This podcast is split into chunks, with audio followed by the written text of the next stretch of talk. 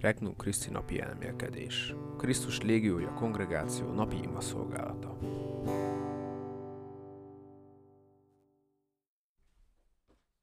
Ezért ne féljetek. 2023. június 25. Évközi 12. vasárnap. Máté evangéliumából 10. fejezet. Abban az időben Jézus így szólt apostolaihoz. Nem külön a tanítvány mesterénél, sem a szolga uránál. Elégedjék meg a tanítvány azzal, ha olyan lesz, mint mestere, és a szolga, ha olyan lesz, mint ura. Ha a családatját Belzebubnak csúfolják, mennyivel inkább háza népét? Ne féljetek az emberektől. Nincs rejtett dolog, amelyre fény ne derülne, sem titok, mely ki ne tudódnék. Amit én sötétben mondok nektek, azt ti mondjátok el világosban, és amit fülbe sugva hallottok, hirdessétek a háztetőkön. És ne féljetek azoktól, akik a testet megölik, de a lelket nem tudják megölni. Inkább attól féljetek, akik a lelket is, meg a testet is a pokolba taszíthatják. Egy fillérért ugye két verebet adnak. És mégsem hull a földre egy se közülük. Atyátok tudta nélkül. Nektek pedig minden szál hajatokat számon tartják. Ne féljetek hát, sokkal többet értek ti a verebeknél. Ha valaki megval engem az emberek előtt, én is megvallom őt atyám előtt, aki a menyekben van. De ha valaki megtagad engem az emberek előtt, én is megtagadom őt atyám előtt, aki a menyekben van. Bevezető ima. Uram Jézus, a te jelenlétedbe helyezem magam. Neked tartogattam ezt a pillanatot, hogy te beszélhess hozzám, és én meghallgassam szavaidat. Beszélj, Uram, a szívemhez. Hiszem, hogy jelen vagy életemben, és megadod nekem mindazokat a kegyelmeket, amikre most szükségem van jelenlegi körülményeim közt. Benned bízom, Uram, mert tudom, hogy nem helyezhetem a bizalmamat evilági dolgokba. Add, hogy ez az elmélkedés közelebb vigyen hozzád. Szeretlek, Uram, és tudom, hogy te is mennyire szeretsz engem. Amikor felnézek a keresztre, az emlékeztet irántam való szeretetedre. Az én szeretetem még mindig nem hozott annyi áldozatot, amennyit kellett volna. Olyan könnyen vonják el figyelmemet a világi dolgok.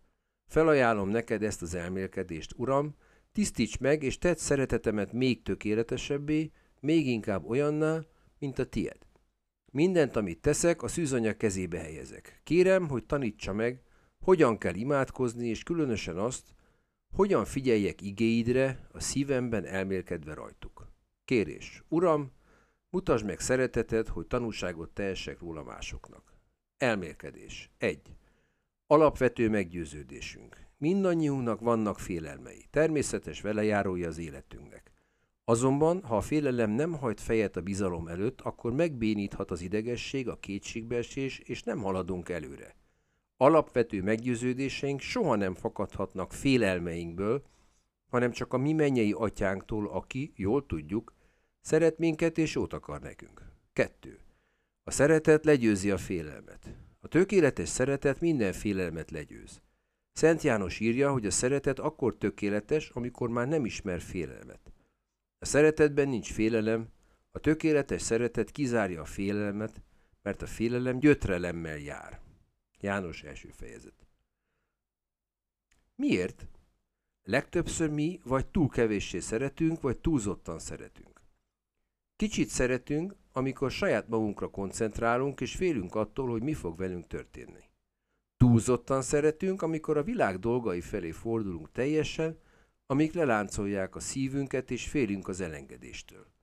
A tökéletes szeretet kizárja a félelmet, mert mások javára fordítja figyelmét a sajátja előtt. Utánozza Krisztust, aki bár félelmet tapasztalt a kereszt láttán, legyőzte azt atya iránti szeretetből és a lelkek megmentésért. 3. Krisztus legyőzte legnagyobb félelmünket. Jézus feltámadásával legyőzte a halált, legnagyobb félelmünket. Amikor a kegyelem állapotában élünk, nyugalommal tudunk szembenézni a halállal.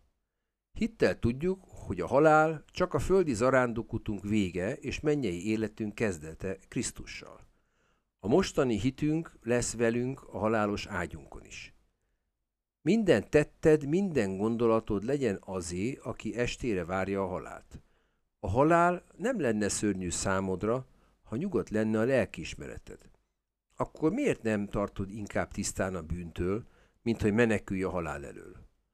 Ha ma nem vagy készen arra, hogy szembenéz a halállal, akkor nem valószínű, hogy holnap az leszel.